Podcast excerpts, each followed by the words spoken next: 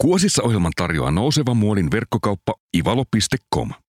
Oikein hyvää päivää kaikille. Kuuntelet Radio Helsinkiä ja muodin erikoisohjelmaa nimeltä Kuosissa. Itse olen Matti Lamminsalo, Ivalo muotiverkkokaupan perustaja.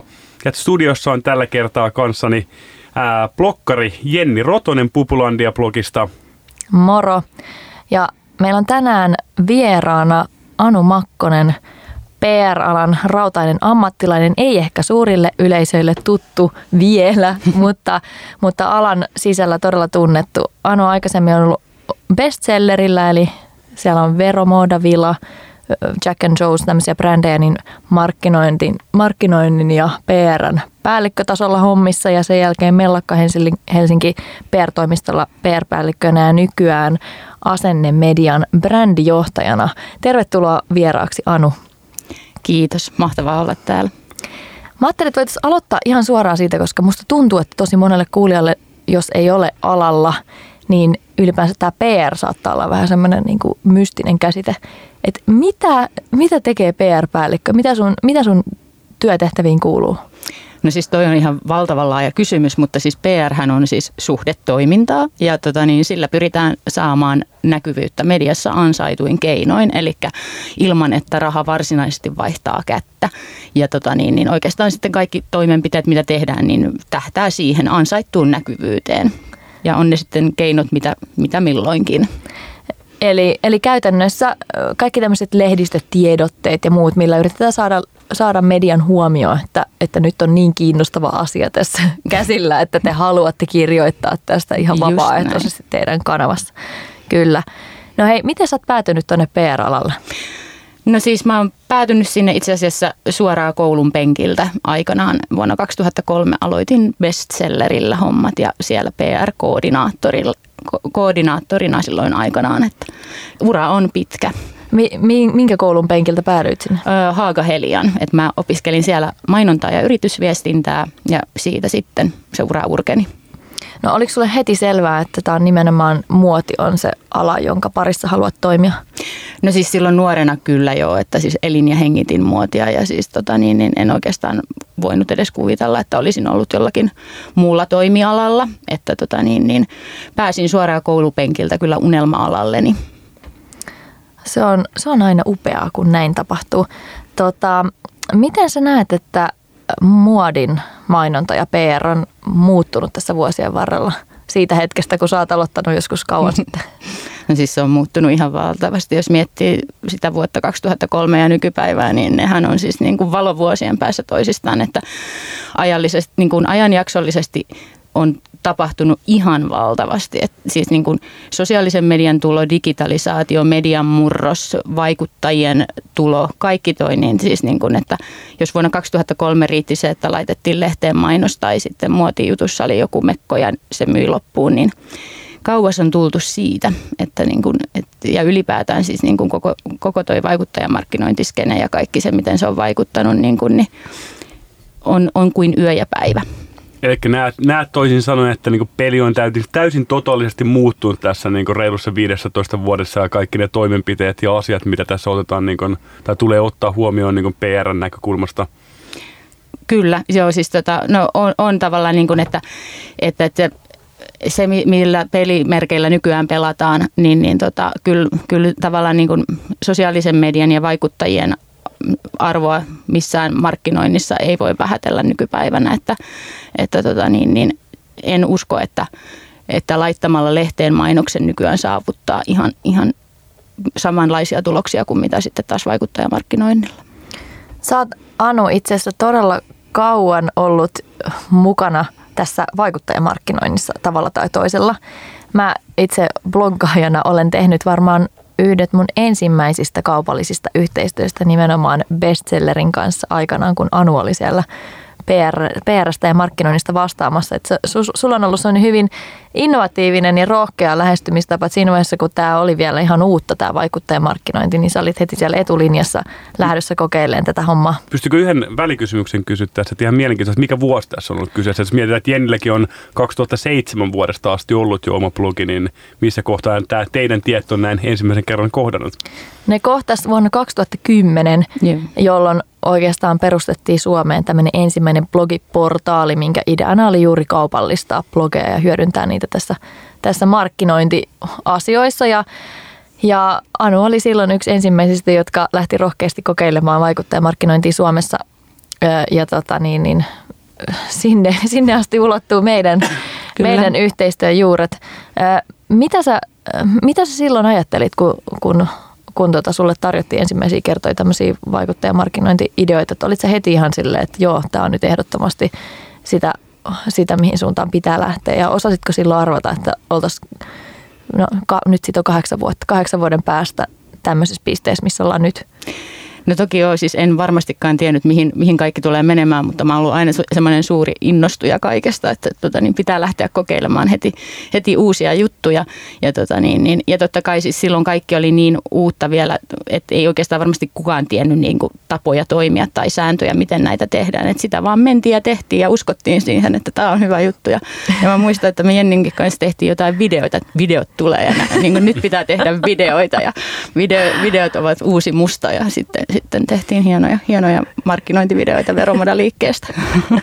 Tässä ehkä vähän äh, välihuomioon varmasti se, että jos ei kaikille kuulijoille tuttu, että millä, mitä vaikuttaa markkinoille tarkoittaa, niin tämähän tarkoittaa nimenomaan sitä, että lähtökohtaisesti yksityishenkilöt, jotka pystyy sosiaalisen median tai muita kanavien, esimerkiksi blogin kautta tajottaa tavoittamaan niin ison määrän ihmisiä ja, tavo- ja vaikuttamaan heidän niin mielipiteisiin ja fiiliksiin ja tuomaan heille inspiraatiota. Tämä on ehkä varmaan tiivistettynä, mitä vaikuttaja mainonta on, vai, vai onko? Se oli just hyvin tiivistettynä se. Kyllä. Ja nyt, nyt siihen rinnalle sitten on vielä tullut, puhutaan nykyään esimerkiksi mikrovaikuttajista, että nykyään, nyky, nykyään niin kuin vaikuttajamarkkinoinnissa saattaa tavoittaa ne vaikutusvaltaisimmat äh, hahmot, niin jopa miljoonia seuraajia, satoja tuhansia seuraajia. Suomessakin helposti kymmeniä tuhansia seuraajia ja suosituimmat jopa, jopa niitä satoja tuhansia.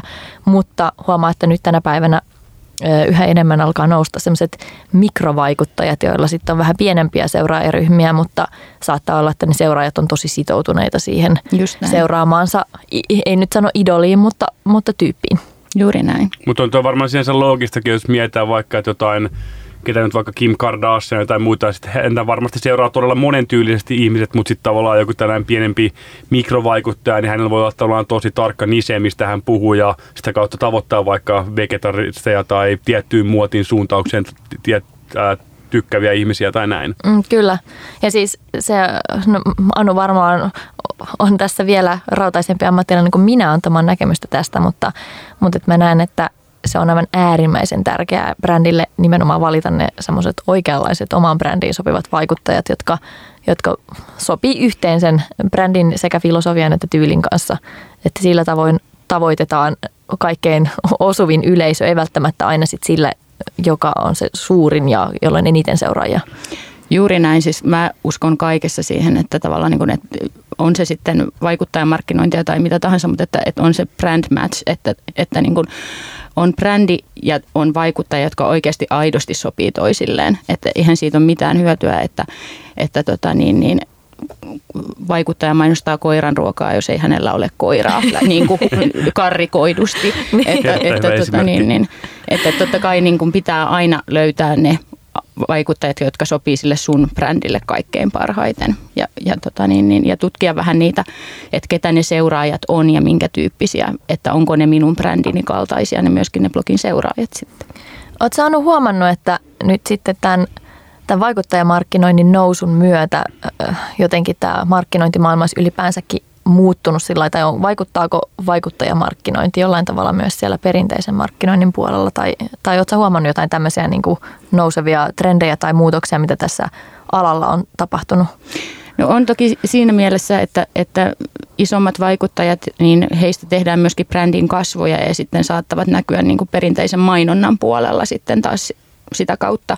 Ja, tota niin, niin, ja onhan tota, isommat vaikuttajat, niin he ovat jo kuitenkin niin kuin sen verran suuria henkilöbrändejä, että, että heitä hyödynnetään sitten myöskin perin, perinteisen median puolella tällaisina brändin puolesta puhujina ja, ja näin poispäin. Eli tuosta voi käytännössä päätellä se, että niin kuin vaikuttajamarkkinointi ei välttämättä, tai niin kuin lähestulkoon edes aina niin kuin sulje pois sitä, että onko se, se perinteinen mainonta vai vaikuttajamarkkinointi, vaan nämä pystyy tosi hyvin myös käsi kädessä niin kuin auttamaan Kyllä. brändiä ja brändiviestintää. Ja... Kyllä. Niin ja ehkä just perinteisesti, jos se vaikuttajamarkkinointi on mielletty sellaiseksi, että se on siellä vaikuttajan omissa kanavissa, niin, mm. niin just ehkä tämän hetken trendi on se, että, että se vaikuttajamarkkinointi ulottuu myös sen vaikuttajan omien kanavien ulkopuolelle sinne brändin omiin kanaviin ja muualle mediaan. Juuri näin, juuri näin. Miten te sitten taas tota, niin, näet tuohon liittyen sen tulevaisuudessa, äsken puhuttiin, että niin kuin kahdeksasta vuodessa on niin kuin ala käytännössä kehittynyt pisteestä nolla tähän, missä tällä hetkellä ollaan, niin mitä niin kuin tulevaisuudessa viiden, kymmenen vuoden päästä, että meneekö se koko ajan enemmän ja enemmän siihen, että yksilöllisillä vaikuttajilla on huomattavasti enemmän valtaa suhteessa medioihin vai miten näet, näet asian kehittyvän?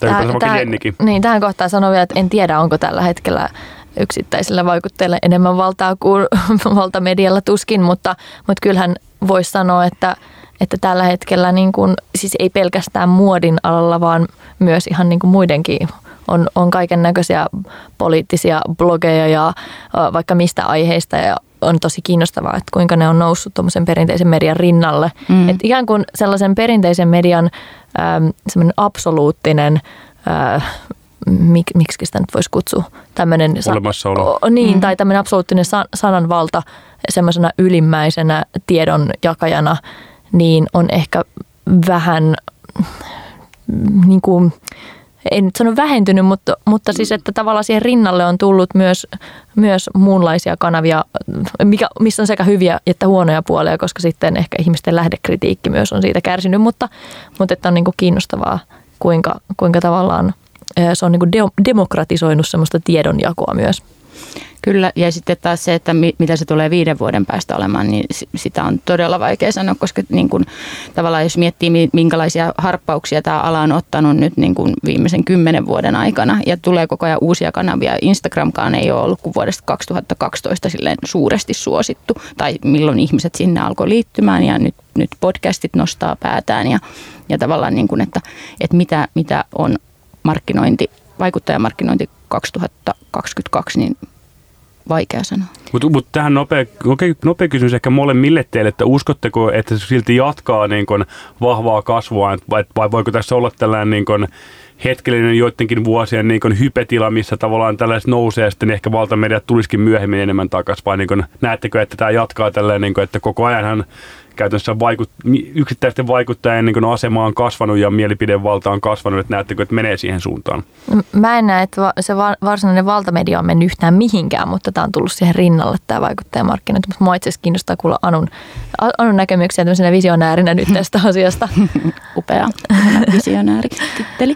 Tota niin, niin, mä uskon siihen, että, että perinteinen media ei tule katoamaan mihinkään ja vaikut, sitten taas semmoisista niin isommista vaikuttajista tulee vielä suurempia henkilöbrändejä ja me, niin kuin henkilömedioita. Ja tota niin, niin, et se, se on ehkä nyt sitten se suunta, mihin mennään tulevaisuudessa.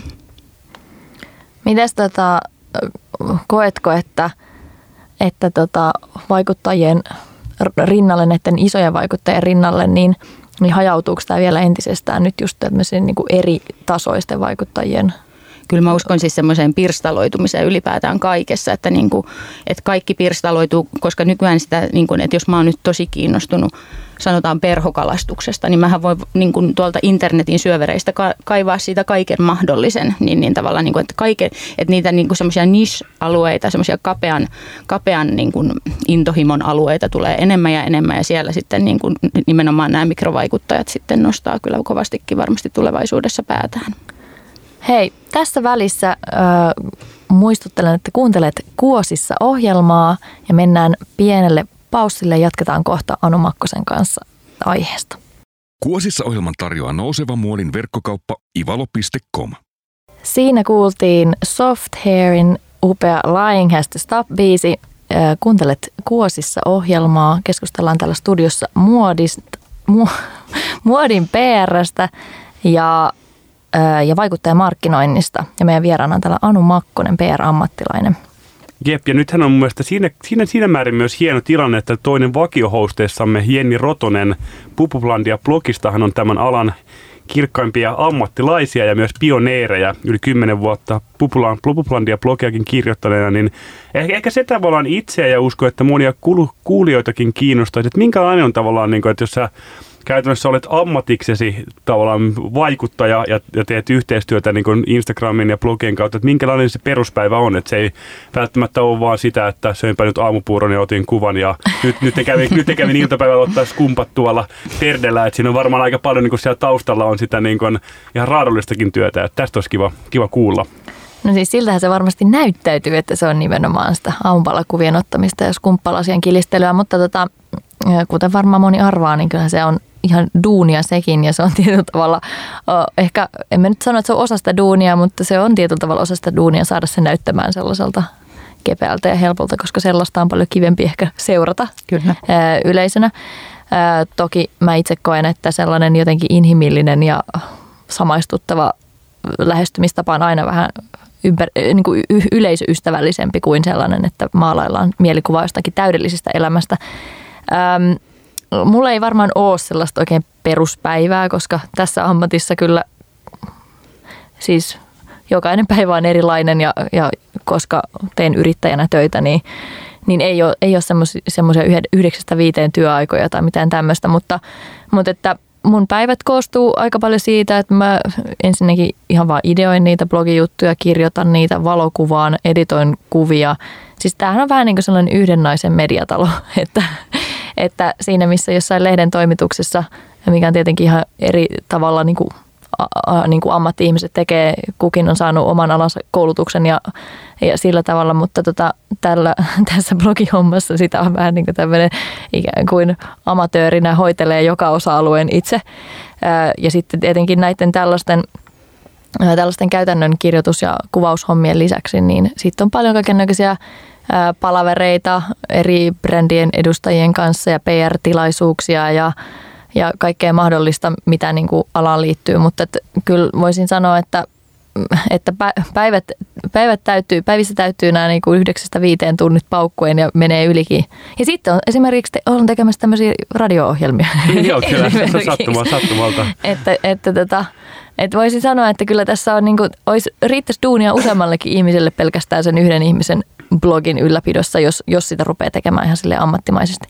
Nyt on varmaan mukava tolle, että pääsee niin kuin tekemään niin todella laajasti sitä, sitä asiaa ja tavallaan sulla on monet osa-alueet, tai oikeastaan kaikki osa-alueet on niin omissa käsissä, että samalla sä tuotat sen sisällön, sä suunnittelet sen sisällön, sä myyt sen sisällön yhteistyökumppaneille tai niin neuvottelet ja solmit myös niitä, että niin varmasti vaatii aika monipuolista niin kuin osaamista, mitä ehkä suor, suoranaisesti, niin kuin, kun katsot jotain hienoa puuroa amieskuvaa, että, että niin tulisi, tulisi tavallaan niin kuin mieleen.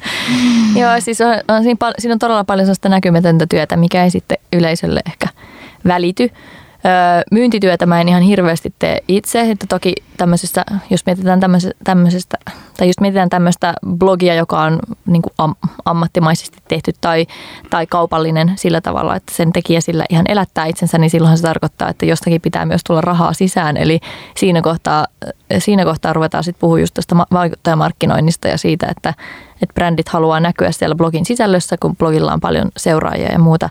Ja mun apuna tässä myyntityössä on, mä osana tämmöistä agentuuria kuin Asennemedia, ja missä sitten Anu on juuri Kyllä. töissä.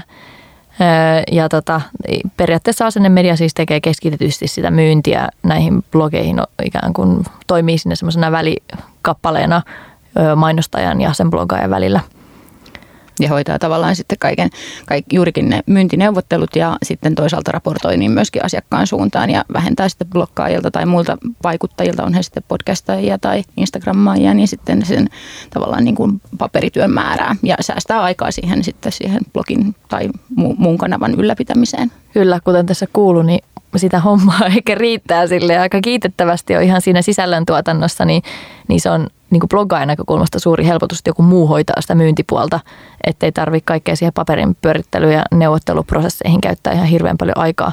Itse teen yhteistyötä sekä asennemedian kautta että itsenäisesti, mutta, mutta tota, agentuuri tai agentti siinä välissä helpottaa kyllä sitä bloggaajan tai vaikuttajan duunia ihan todella paljon.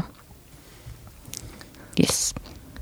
Nyt käytännössä vieraamme Anu, Anu Makkonen on, tota, niin, sut, sä oot juuri tota, niin, tullut käytännössä asennemediaan niin brändijohtajaksi. Tämä kumminkin kohtuu, kohtuu nuoren, ni, tuore nimitys? Kyllä, joo, siis kuukausi on nyt takana tarkalleenkin. Okei, mutta mut, minkä, minkälaista, tota, niin, ää, minkälaista on ollut? Sä, sä, sä, sä olit aikaisemmin Mellakalla.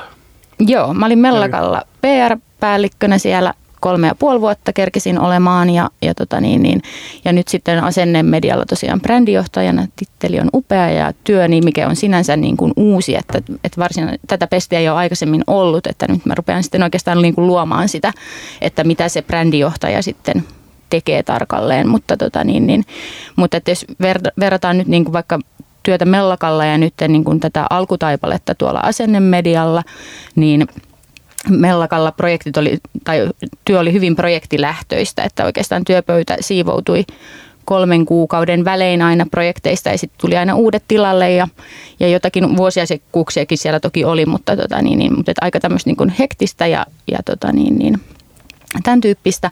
Ja sitten taas tuolla asennemedialla mun työpöydällä on tietenkin kaikki asennemedian vaikuttajat ja tota, niin, niin heidän, heidän brändiensä kehittäminen ja tavallaan niin kuin potentiaalin löytäminen siellä ja, ja, ja tota niin, niin Siis tämä on aika mielenkiintoista mun mielestä siinä mielessä, että sulla on tosi kiinnostava tällainen palettiosaamista siinä mielessä, että sä oot ta- ollut tässä alalla vähän niin kuin joka suunnalta tarkastelemassa sitä.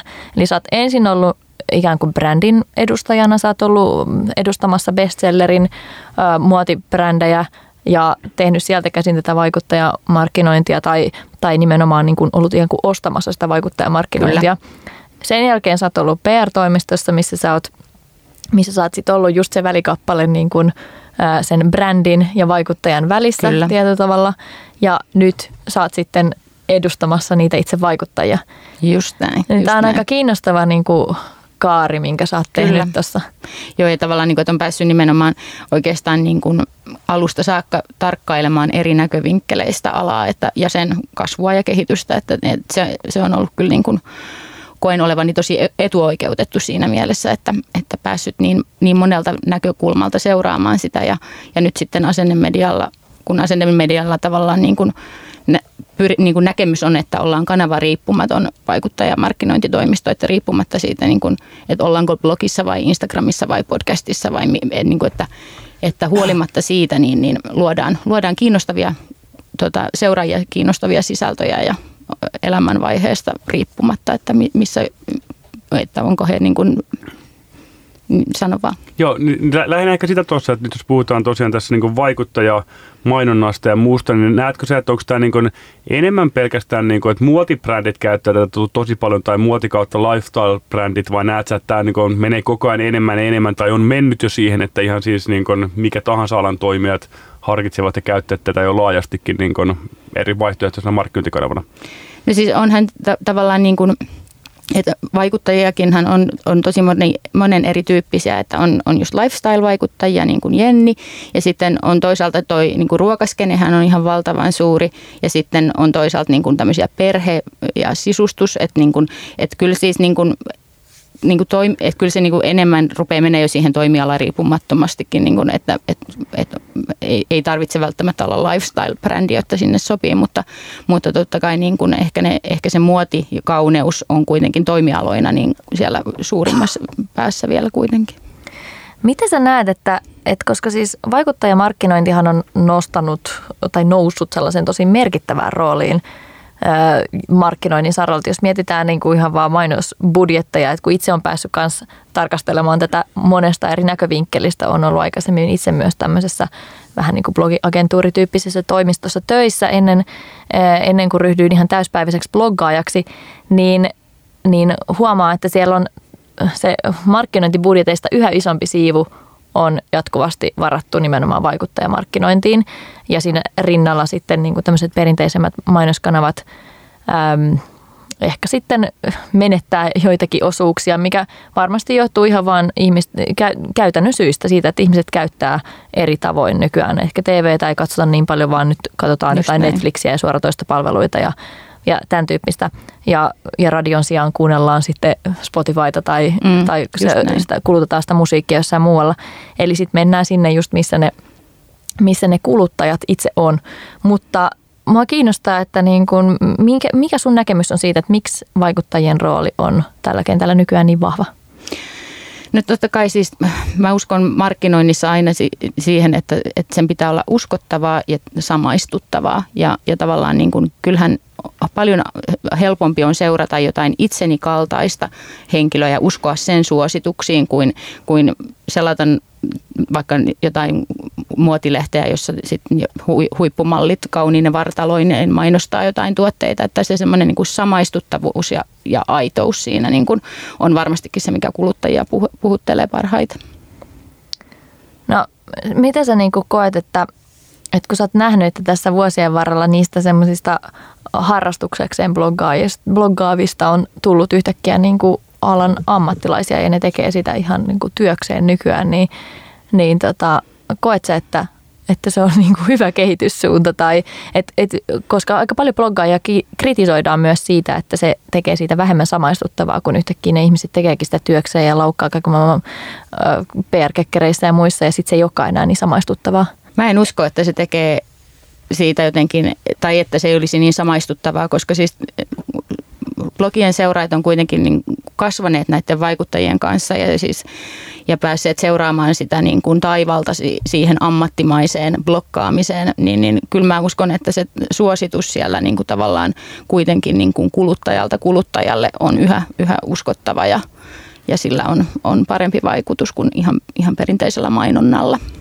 No miten, oletko huomannut, että kuitenkin tämä vaikuttajamarkkinointi on sillä kuitenkin kohtalaisen uusi ilmiö tässä, tässä mediakentällä, niin onko, onko niin brändien ää, suhtautuminen esimerkiksi tämän tyyppiseen markkinointiin muuttunut paljon, että, että oli, minkälaista on ollut seurata sitä kehitystä sieltä pöydän toiselta puolta?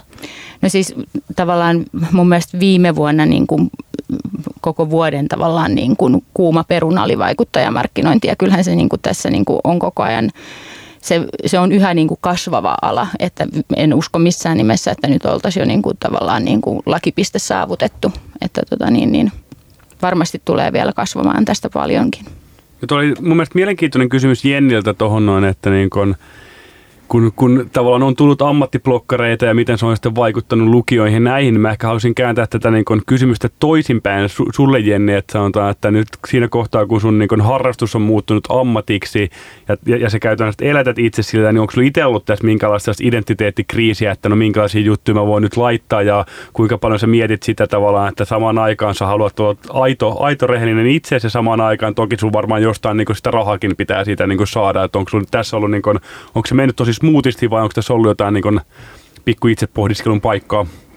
No mulla se on mennyt aika smoothisti, mutta kyllä mä oon mu- kuullut monilta bloggaaja-kollegoilta, että se ei aina ole niin smoothia. musta tuntuu, että mulla oli alusta alkaen aika semmoinen selkeä oma linja, että minkä tyyppisiä juttuja mä kirjoitan ja minkälaisella äänellä mä siellä blogissa puhun ja minkälaiset asiat ylipäänsä kuuluu siihen mun blogin aihekategoriaan.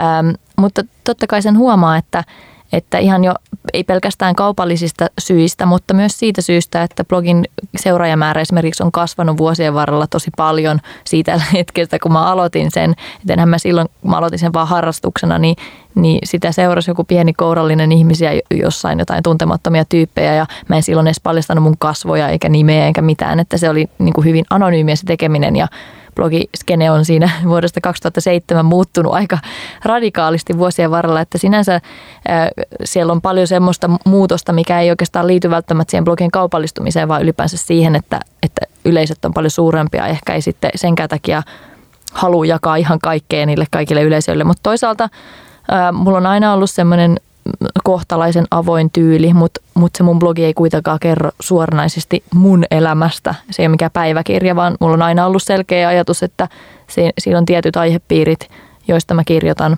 Mutta se on tavallaan semmoinen just ristiriita, mikä tässä blogimaailmassa on, että että tavallaan näitä vaikuttajia vähän kritisoidaan semmoisesta oman navan pyörittelystä, tai että siinä pyöritään, se aiheet pyörii niin kuin oman navan ympärillä, mutta sitten samaan aikaan mä huomaan, että kuitenkin just ne semmoiset henkilökohtaiset aiheet on ne, mitkä kiinnostaa lukijoita ja se, että se ja tuo sitä persoonaa siinä vähän peliin. Kyllä. Että sitten helposti semmoinen blogi, jossa ei oikeastaan se kirjoittaja itse ole millään tavalla kauheasti esillä tai, tai jotenkin, jotenkin niin kuin, joka jaa itsestään mitään, niin sitten niitä ei myöskään – niihin ei sillä ollenkaan samalla tavalla sitouduta, ei ne koukuta ihmistä, koska silloin se on vähän kuin mikä tahansa niin kuin tämmöinen kasvoton media. Mm, juuri näin. No miten sitten sulla tavalla, että oliko se niin kuin siinä kohtaa, kun sä aloitit tämän harrastuksen, niin oliko siinä alussa heti jo sellainen, että vitsi kun voisin jonain päivänä elättää täällä itsesi, it, itseni vai oliko se enemmänkin lähinnä sä, että no, teen tätä omasta fiiliksestä ja intohimosta ja kautta mihin se menee, tai missä kohtaa sulla oli sellainen hetki, että hetkinen, että vähän tästähän voi ehkä tulla se mun niin kuin toteenkä nyt unelma tai näin? No tämä on tosi mielenkiintoinen kysymys, koska siis siinä vaiheessa, kun mä oon aloittanut mun blogin vuonna 2007, niin mullahan ei ole ollut avistustakaan, että sillä edes voisi tienata jotain tai siitä voisi tulla työ, koska vuonna 2007 blogit ei olleet niin kuin kaupallisia ainakaan Suomessa. Eli, eli mulla se on lähtenyt ihan puhtaasti rakkaudesta lajiin niin sanotusti. Mutta kyllä mä aika nopeasti huomasin, että sitten ei siinä mennyt varmaan vuottakaan, kun, kun ne kävijämäärät räjähti aika nopeasti. Että se on, mä oon aloittanut sen blogin just semmoisella kriittisellä hetkellä, että kyllä. silloin kun blogit on ollut sellaisessa tosi isossa niin kuin, Ähm, siellä on ollut semmoinen noste, joka sitten lähti vauhtiin ehkä pari kuukautta sen jälkeen, kun mä olin aloittanut sen mun oman blogin.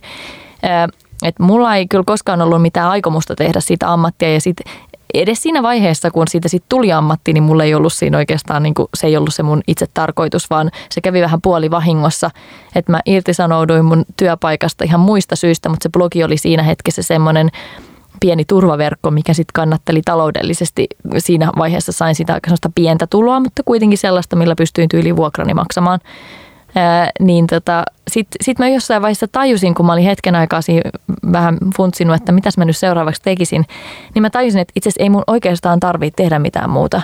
Ää, varsinkin sitten, kun mä sain paremman semmoisen blogidiilin ja mä ryhdyin silloin siihen aikaan, tämä oli vuonna 2011, niin kimppaan Trendilehden kanssa. Olin silloin Trendilehden bloggaaja siitä seuraavan kolmen vuoden ajan, niin silloin sitten aloin jo tienata sillä semmoisia summia, että tajusin, että ei mun itse tarvitse tehdä mitään muuta työkseni, mutta se tuli vähän niin kuin vahingossa. Mutta sitten samaan aikaan tämä on mielenkiintoista, että ne ö, bloggaajat tai vaikuttajat, jotka tänä päivänä aloittaa, niin aloittaa sen ehkä ihan eri lähtökohdista. Heillä saattaa olla ihan erilainen tavoitteellisuus siinä tekemisessä jo valmiiksi kuin niissä vanhan polven tekijöissä, yeah, jotka on aloittanut silloin sen puhtaasti harrastuksena edes tietämättä, että siinä voisi olla tällaista potentiaalia tai mahdollisuuksia.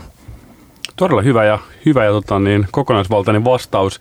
Tässä kohtaa tota, niin, käydään kuuntelemassa pikkasen ehkä Suomen parasta artistia, joka sopii äärimmäisen hyvin tähän kesään. Eli täältä, täältä Matin ikisuosikki J. Karjalainen kuuluu tässä, tässä hetken kuluttua.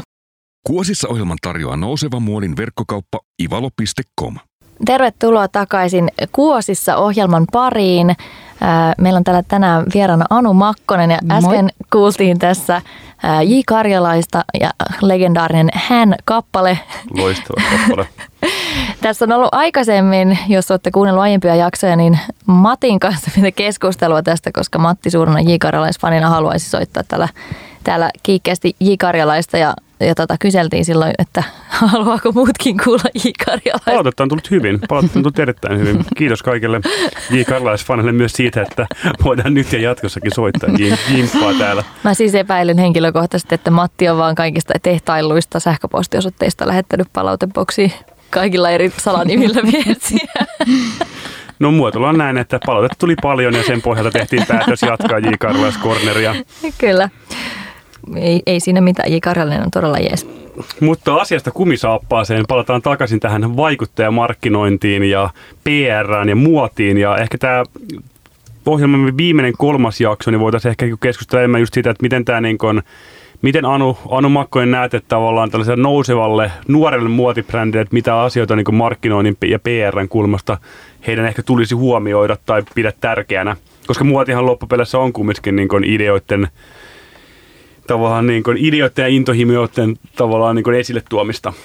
Kyllä, juuri näin. Ja siis tota niin, niin, no mun mielestä hirveän tärkeää on tietenkin se, että, että tunnet kohderyhmä, siis sille, että kenelle, kenelle sinä niitä tuotteita teet ja, ja, tota niin, niin, ja valitset sen mukaan yhteistyökumppanit ja, ja, tota niin, niin, ja luot niin pitkäaikaisia suhteita, että, tota niin, niin, että valitset mieluummin vähemmän yhteistyökumppaneita, on ne sitten influenssereita tai, tai media, joku tietty media tai, tai joku tietty tapahtuma, jonka kanssa teet yhteistyötä, mutta tota, että ne on, ne on brändisi kanssa, kanssa täydellinen match. Mä rakastan sanaa brand match, koska siis se on niin kuin kaiken A ja O siihen, että, niin kuin, että, tota niin, että, että asioista tulee aitoja ja uskottavia osoittelematta nyt ketään tässä niin kuin sormella, niin mitkä on sun mielestä sellaisia virheitä tai mokia, mitä tuossa niin kuin PR-tekemisessä voi, mihin voi sortua?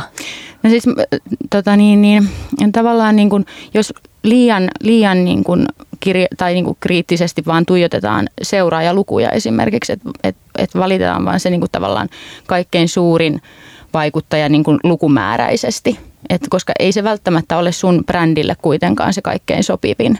Et mun mielestä siinä mennään usein metsään, että et katsotaan vaan, että nyt ollaan nyt miljoona seuraajaa, joten valitaan se, että, että, että onko ne seuraajat sitten meidän brändimme niin asiakkaita oikeasti. Mm. Niin, että jos ei sitä mietitä, niin tavallaan se on ehkä niin kuin se suurin moka.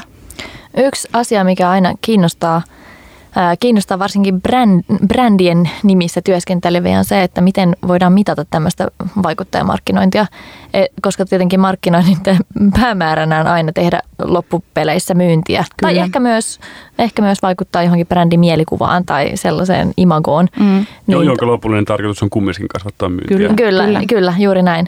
Niin tota, miten sä koet, että onko se niin kuin oikea lähtökohta tarkastella esimerkiksi vaikuttajamarkkinointia, että että tuijotetaan vaan sit sitä, että tuliko nyt sitä myyntiä vai, vai minkälaisilla mittareilla sitä voidaan sitä menestystä niin kuin mitata?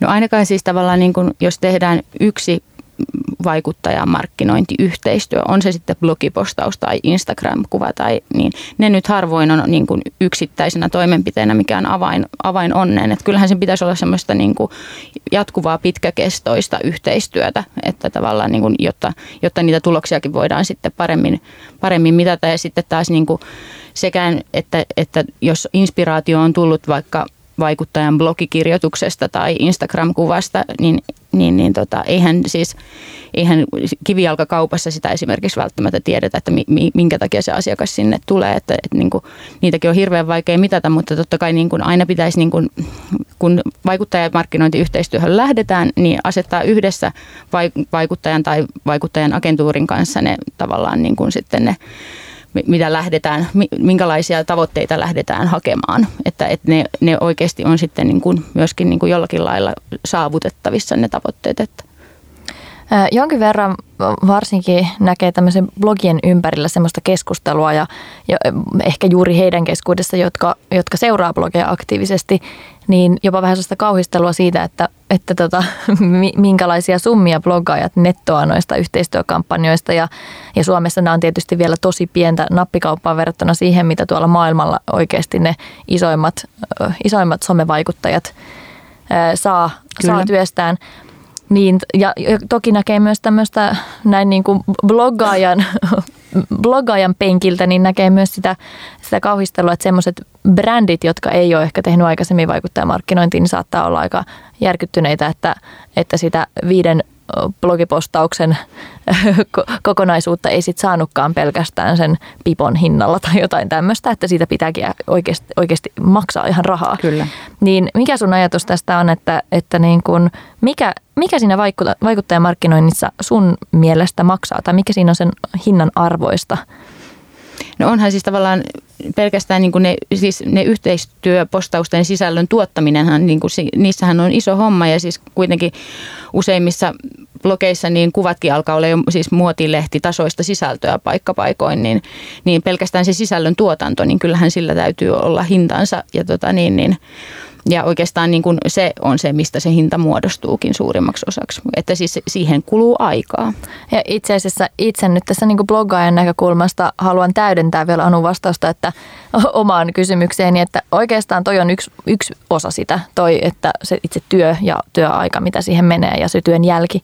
Mutta myöskin eihän siinä makseta, jos puhutaan vaikuttajamarkkinoinnista, niin siinähän ei osteta pelkästään vaan kenen tahansa tuottamaa sisältöä, vaan siinä ostetaan nimenomaan sen kyseisen henkilön tuottamaa sisältöä ja hänen ikään kuin, tai sitä näkyvyyttä hänen kanavassaan, jonka hän on rakentanut. Ja jos mietitään vaikka mua tässä, niin mä oon rakentanut tätä mun kanavaa yli 11 vuotta. Mä oon, mä oon tehnyt valtavan duunin siinä, että, että mulla on, mulla on tollainen seuraajajoukko siellä ja mulla on se mahdollisuus vaikuttaa. Juuri Eli näin. vähän, vähän samalla tavalla, samalla tavalla voisi ajatella, siis tämä nyt on aivan extreme esimerkki, en vertaa itseäni mihinkään taiteilijaan tai näin, mutta siis olet varmaan kuullut sen läpän, että, että tota, joku mies oli pyytänyt, nähnyt Picasson puistossa ja pyytänyt, että teetkö muotokuva ja Picasso huitasi siinä parissa sekunnissa semmoisen jonkun piirustuksen ja ilmoitti, ilmoitti hinnaksi joku 50 tonnia ja sitten tyyppi on, että anteeksi, että sullahan meni kaksi sekuntia, kun sä teit sen anteeksi, mutta mulla meni 40 vuotta, kun mä tein tämän. niin, Juuri näin. Juuri Tämä, näin. että siinä, niin kuin, siinä on se kaikki, kaikki se tausta, miten siihen pisteeseen on päästy ja kaikki se yleisö ja muu. Ja varmasti ehkä sillä lailla mainostajien puolella kanssa, jos mietitään, että Ivalossahan mehän hyödynnetään niin kuin mielipidevaikuttajia ja ja, ja bloggereiden ja Insta, Instagramin kanssa tehdään yhteistyötä, niin varmaan kanssa se, että yksinkertaisesti kanssa se tavoitettavuus, että mm. niin kun, nykypäivänähän niin kun aika monet bloggaajat pystyy tavoittamaan siis ihan niin kun valtamedioihin verrattavan määrän niin kun, tota, niin silmäpareja tai, niin kun, tai kuluttajia.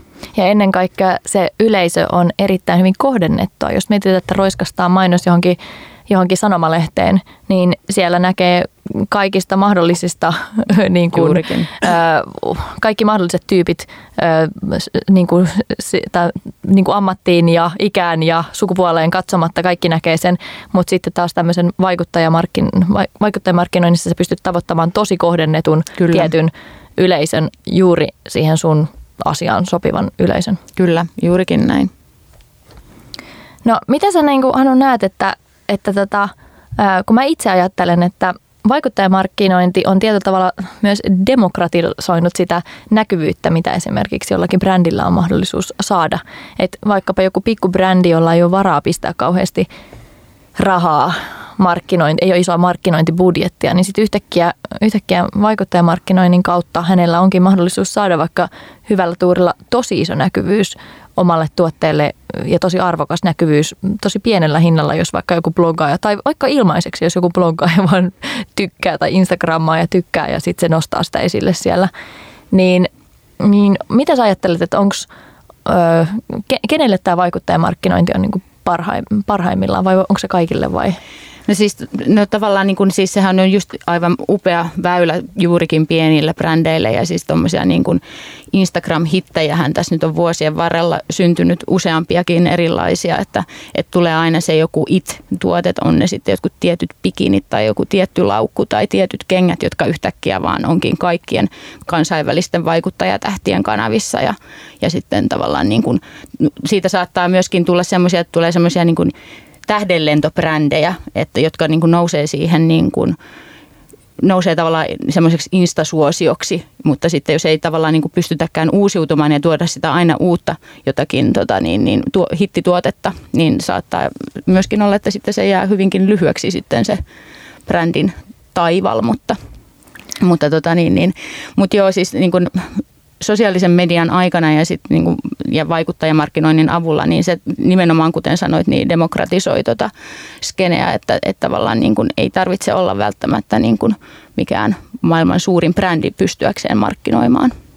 No mitä, siis voisi ajatella näin, että PR on tietyllä tavalla mahdollisimman semmoista kustannustehokasta näkyvyyttä brändeille, koska siitä, siinä siinä periaatteessa rahaa ei, ei vaihda omistajaa. Että jos brändi pystyy olemaan riittävän kiinnostava ja saada riittävän kiinnostavaa tämmöistä niin uutista ulos mm. itsestään, niin silloin se saa ikään kuin luonnollisin tein sitä näkyvyyttä. Niin mitä sä ajattelet, että, että minkä vaikka tämmöisen pienen suomalaisen muotibrändin pitäisi suhtautua PRään? Miten tärkeä rooli sillä on? No siis sillä on todella tärkeä rooli, koska siis tavallaan niin kuin se on juurikin, koska aloittelevilla pienillä brändeillä ei välttämättä ole mitään valtavia markkinointibudjetteja, niin silloinhan se suhdetoiminta on niin kuin todella tärkeässä roolissa ja, ja silloin pitää olla vain itse todella aktiivinen ja tavallaan niin kuin tutustua vaikuttajiin ja median edustajiin ja olla aktiivisesti heidän suuntaansa yhteydessä ja kertoa uutuuksista ja, ja antaa tuotteita kokeiluun ja, ja, tota niin, niin, ja kaikin mahdollisin vaikuttamisen keinoin pystyä jättämään itsestään semmoinen muistijälki. Eli käytännössä niin kun tällainen aloitteleva nouseva muotibrändi, muotibrändi käytännössä pystyy aloittamaan tämän koko PR-työn niin kuin ilman mitään kalliita agenttuurisopimuksia tai muita olemalla, vaan käytännössä itse aktiivinen ja kontaktoimalla mahdollisia toimittajia tai, tai, tai vaikuttajia, ketkä, ketkä voisivat olla kiinnostuneita heidän tuotteistaan. No kyllä, siis alkuvaiheessa ehdottomasti, että jos ei ole mitään suurta pääomaa, niin sitten omalla aktiivisuudella voi vaikuttaa kuitenkin valtavan paljon. Että totta kai sitten PR-toimistoilla on usein laajemmat kontaktiverkostot ja vielä paremmat keinot vaikuttaa, mutta, mutta, tota niin, niin, mutta ehdottomasti omalla aktiivisuudellakin ja sillä vaan, että tota niin, on yhteydessä. Ja. Tuleeko sulla Anu mieleen jotain semmoista tiettyä ää, vaikka brändiä tai mielellään jopa suomalaista brändiä, joka on sun mielestä tehnyt vaikuttajamarkkinointia jotenkin tosi onnistuneesti? Tai semmoisia, tuleeko mieleen semmoisia onnistuneita tarinoita siitä, että milloin se on ollut oikein menestyksekästä? No tota niin, niin mitään y- hirveän niin kuin yksittäistä tiettyä onnistumista ei tule mieleen, mutta siis tota niin, niin mun suosikki brändi, tämmöinen uusi nouseva on toi Halo from North. että niin kuin tota, mun mielestä ne on tehnyt valtavan no heidän tuotteensa on aivan ihania ja he ovat myöskin onnistuneet myöskin tuossa vaikuttajamarkkinointi sarallakin ihan hyvin. Että. Niin siellä on ollut Jenni Vartiaista ja joo, muutamia siellä, joo, muuta. kyllä. Paljon Jenni Vartiainen ja ainakin Anni Hautala ja sitten presidentin puolisokin on käyttänyt. Aivan totta. Ja, Joo, eli Halo from North on tämmöinen viime vuonna lanseerattu suomalainen vaatebrändi, joka ammentaa inspiraationsa tuolta Lapin luonnosta ja Kyllä. Ö, tekee tämmöisiä tosi laadukkaita, korkeatasoisia, ajattomia sesongista riippumattomia vaatteita. Ää, erittäin hieno uusi brändi. Löytyy myös Ivalosta. Kyllä. Hei, tota, mennään seuraavaksi kohta kuuntelemaan Anun lempimusiikkia. Anu, saat kertoa meille nyt tässä, että minkä kappaleen olet valinnut ja miksi juuri tämä kappale? Ai vitsit, joo. Siis tämä oli nimittäin tosi vaikea, kun Jenni pyysi, että, että valitse joku biisi. Ja sille, että, että kaikista maailman biiseistä vain yksi. niin sitten niin kuin, että no. Mutta siis joo, tarina tähän on se, että valitsin JVGn Matti ja Teppo-biisin sen takia, että, että fanitin lapsena Mattia ja Teppoa. Niin kuin, siis 80-luvulla Suomessa ei ollut Robineita ja muita, muita lapsitähtiä, niin Matti ja Teppoa piti fanittaa. Ja nyt sitten taas JVG ja My Guilty Pleasure. Okei, kiitos Anu kovasti, että tulit meidän vieraaksi. Ja... Kiitos, oli ihanaa olla täällä. Todella mukavaa, että pääsit paikalle. Tästä taas jatketaan viikon päästä. Kuosissa ohjelman tarjoaa nouseva muolin verkkokauppa ivalo.com.